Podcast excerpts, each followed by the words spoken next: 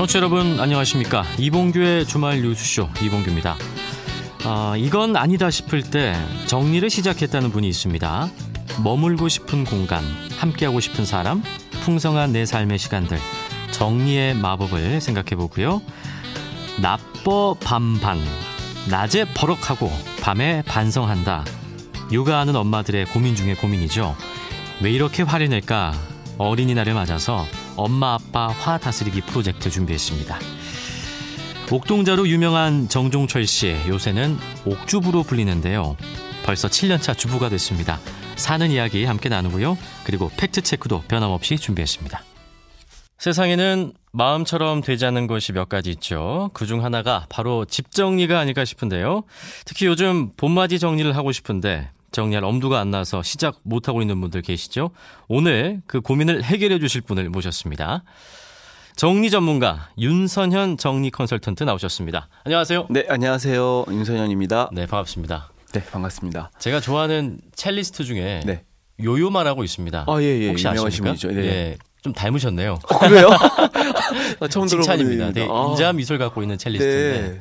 예전 모습은 제가 확실히 기억나는데 이게 좀 예, 한번 비교해 보도록 하겠습니다. 아유. 어쨌든 우리나라 일대 정리 컨설턴트라고 들었는데 사실 정리 컨설턴트 상당히 생소한 직업이거든요. 네, 그렇죠. 무슨 일을 하는 네. 일인가요? 그러니까 정리가 안 되는 분, 뭐 네. 아까 말씀하셨던 집, 사무실, 네. 자신의 물건들, 뭐 그 외에도 뭐 시간을 정리한다거나 인간관계 음. 이런 것들이 이제 정리 안 되는 요인 때문에 굉장히 어려움을 느끼는 음. 분들이 있어요. 뭐 이제 대표적인 어려움이라면 뭐가 좀 자꾸 낭비되거나 네. 돈이 샌다거나 네. 시간이 자꾸 이제 뭐 놓친다거나 아니면 이제 스트레스가 이제 심한 거죠. 음. 뭐 집에 가서 쉬지 못하고 사무실에서 막 일이 막 제때 해결되지 않아서 이런 어려움들이 있는 분들한테 정리적인 요소로 음. 도움을 드리고 네. 이렇게 이제 좀 갈, 알려드린다거나 음. 교육을 시킨다거나 이런 일들을 하는 직업을 제가 정리 그러니까 컨설턴트라고 합니다. 공간적이기도 하면서 시간적이기도 하고 관계적인 것도 있고요. 있고. 네. 그럼 스스로 이렇게 창직을 하신 거죠? 그렇죠. 네. 그리고 창업도 하시고요. 창직을 하고 나니까 창업도 하게 되더라고요. 네.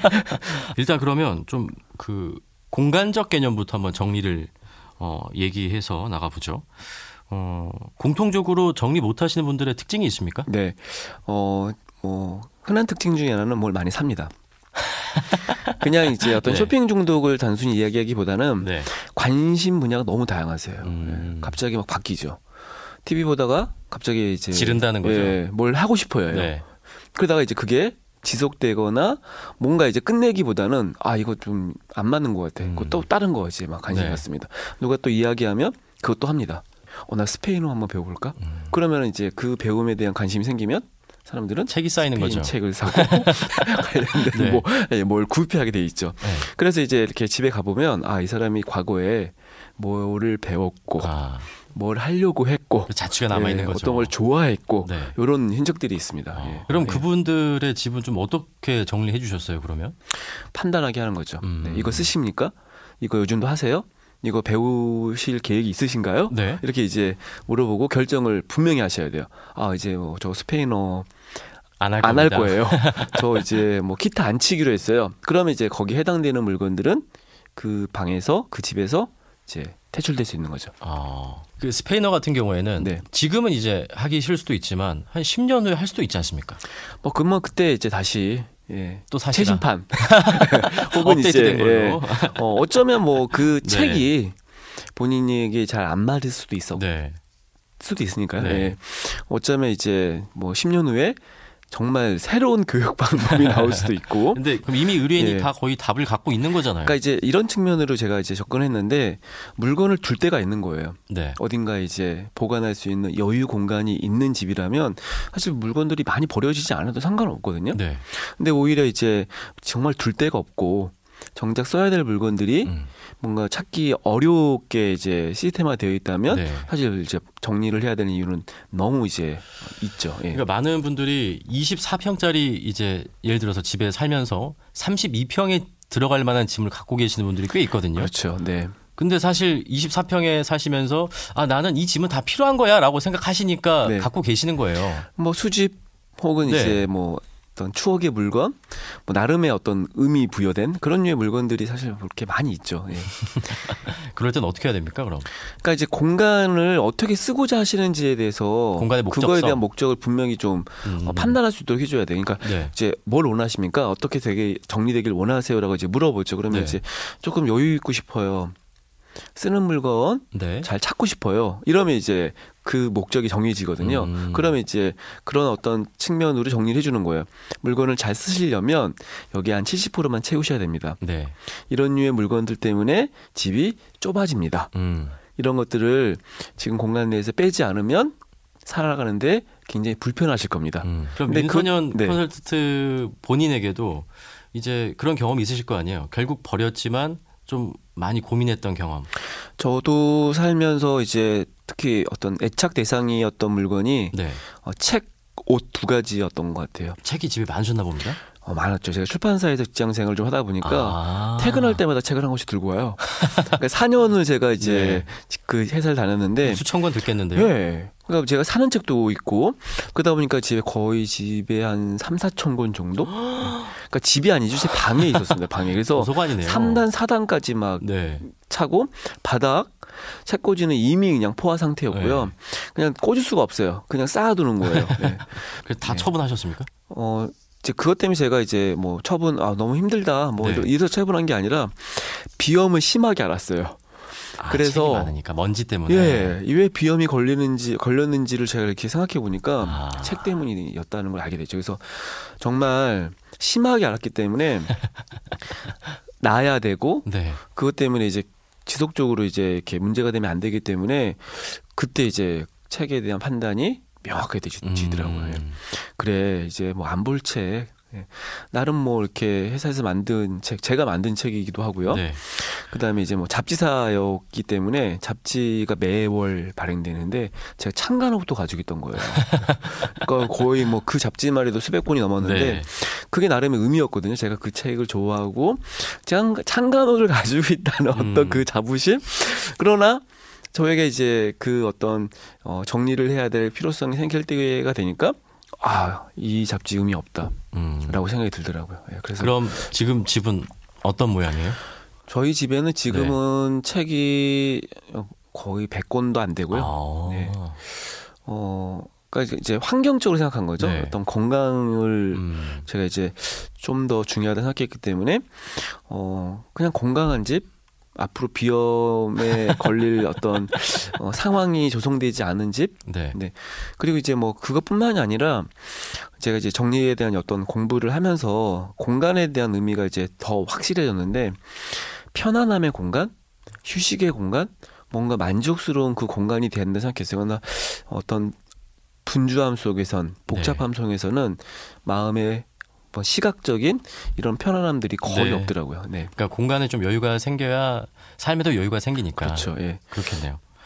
하루에 십오 분만 투자하면 정리할 수 있다고 하셨는데 이게 어, 우리 청취자분들께서도 실천할 수 있는 방안 같아요. 십오 분간 어떻게 정리를 해야 됩니까? 네, 처음에 제가 이제 하루 십오 분이라는 의미를 부여했던 것은 네. 정말 단 일 분도 정리를 하지 않고 하루를 보내는 사람들이 정말 많거든요. 예. 그래서 그런 분들한테 하루에 일 퍼센트 그게 딱 십오 분 정도 되는데 네.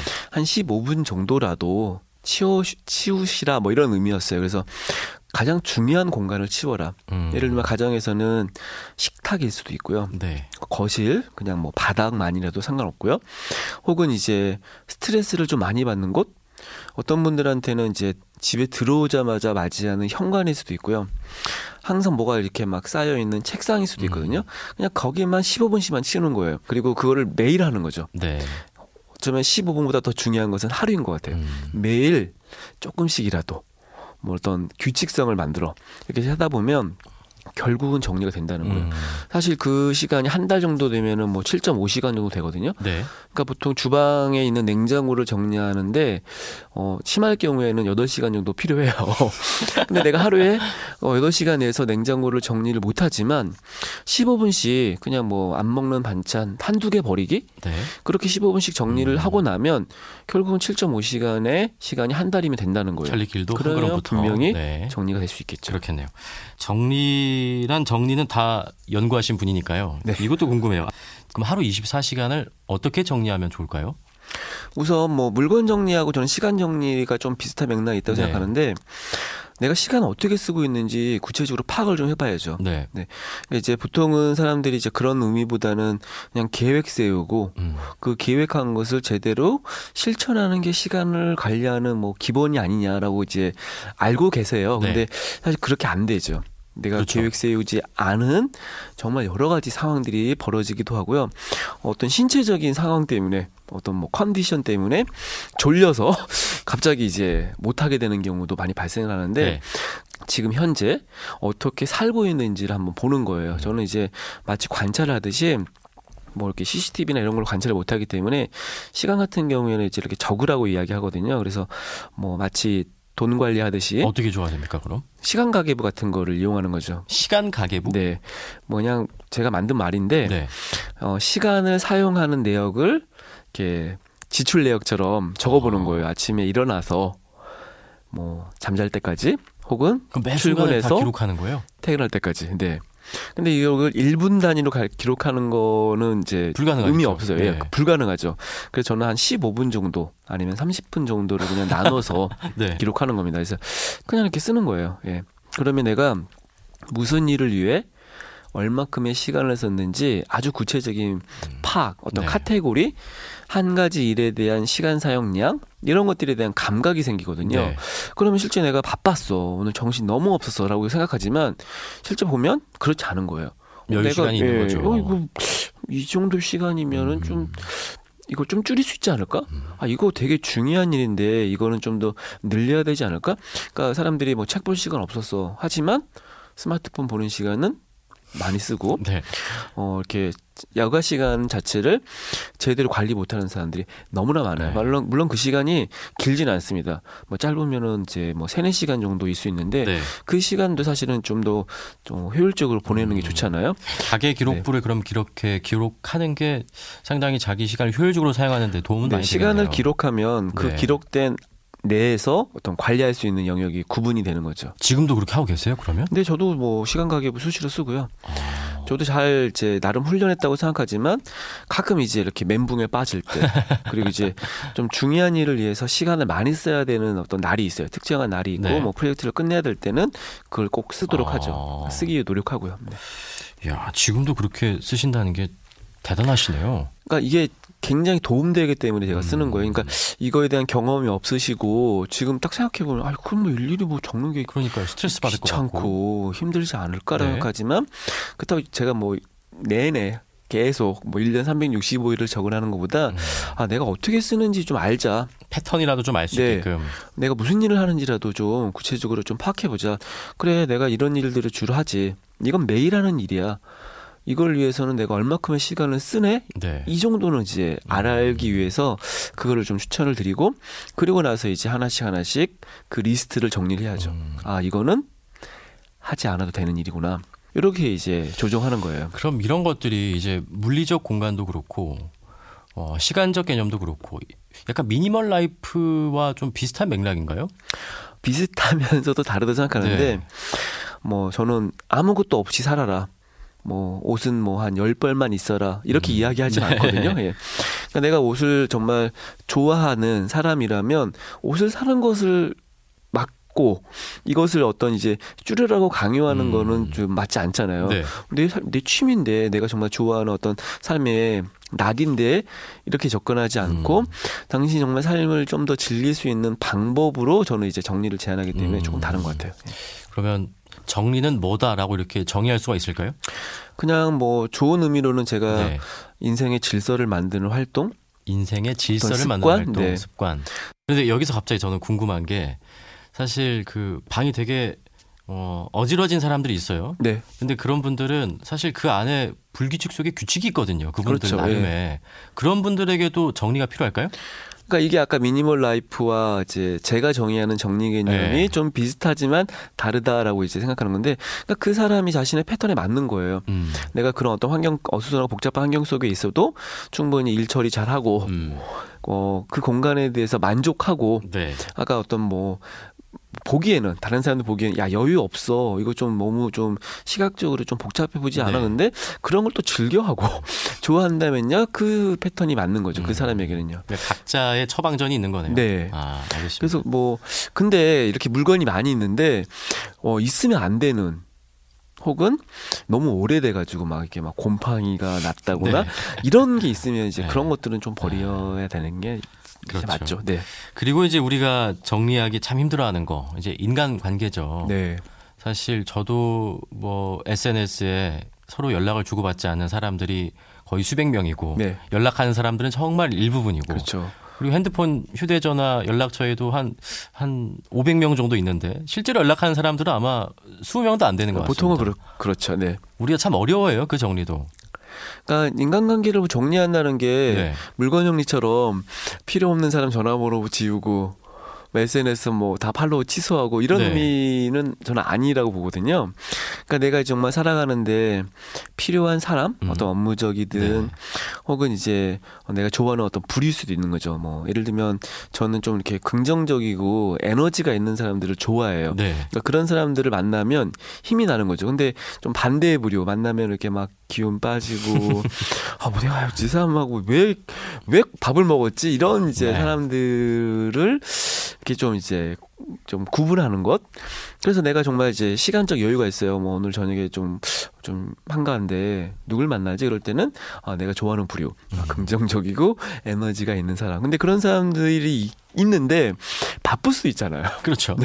그래서 이제 그럴 경우에는 에스엔에스 같은 거 이렇게 네. 하다 보면 또 새로운 이제 인간관계가 맺어지기도 하고, 혹은 그런 사람들이 모이는 모임이 있습니다. 네. 굉장히 소셜한 모임들도 많이 생기고 있, 있기 때문에 뭐 그렇게 이제 갈 수도 있고, 그런 측면이 제 인간관계 정리의 어떤 핵심인 거죠.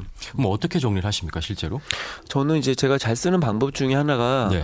좋아하는 사람들 이렇게 뭐 마치 인생의 브이아이피, 뭐 특별한 사람들 네. 제가 정의를 몇 개 했어요. 뭐 대표적인 정의가 최소 열 번 정도는 만나야 돼요. 그러니까 에스엔에스 친구들도 저도 많은데 에스엔에스에서 한 번도 안 만나는 사람들도 있잖아요. 그거는 그렇죠. 이제 제가 정의하는 브이아이피가 아니에요. 네.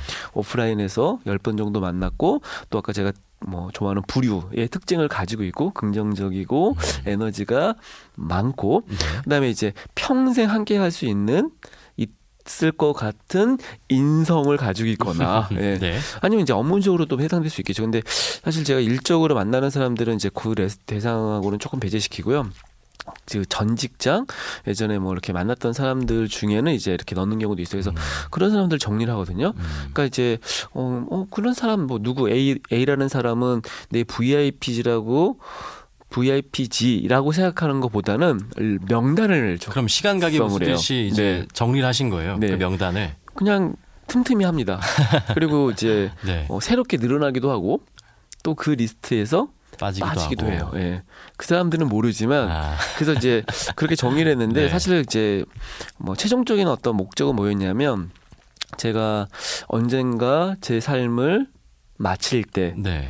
저의 뭐 장례식, 제 죽음에 대한 어떤 애도 뭐 이런 것들을 해줄 수 있는 진심 어린 사람들이 있었으면 좋겠다. 음. 그러니까 이제 그냥 누군가는 오겠죠. 제가 아는 사람들이 오겠지만 제가 정말 좋아했고 내가 살아가면서 저도 최선을 다했던 사람들이 네. 그 자리에 참석한다면 아. 그리고 어, 우리 가족들에게 어, 저에 대한 이야기를 한마디라도 건넨다면 음. 나는 그 윤선현의 뭐였어. 네.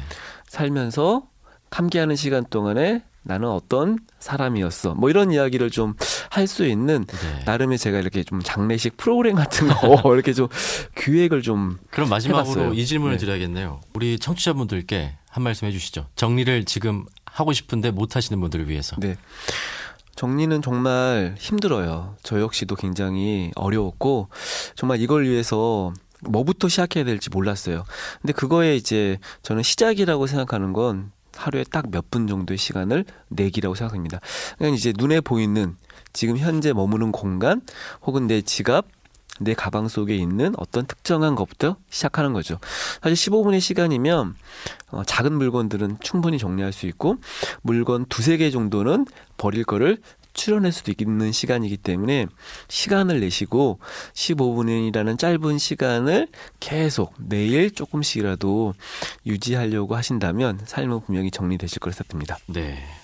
세상을 바꾸는 십오 분이 아니고 나를 바꾸는 십오 분이네요. 그렇죠. 인생의 질서를 만드는 십오 분이겠죠. 네, 나바시. 네.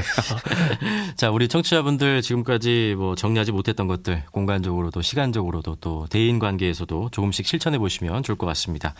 어, 지금까지 윤선현 정리 컨설턴트와 함께했습니다. 고맙습니다. 네, 감사합니다. 이봉규의 주말 뉴스쇼 일 부는 여기까지고요. 잠시 후 이 부에서는 육아 전문가와 함께 엄마 아빠 화 다스리기 프로젝트 준비했습니다.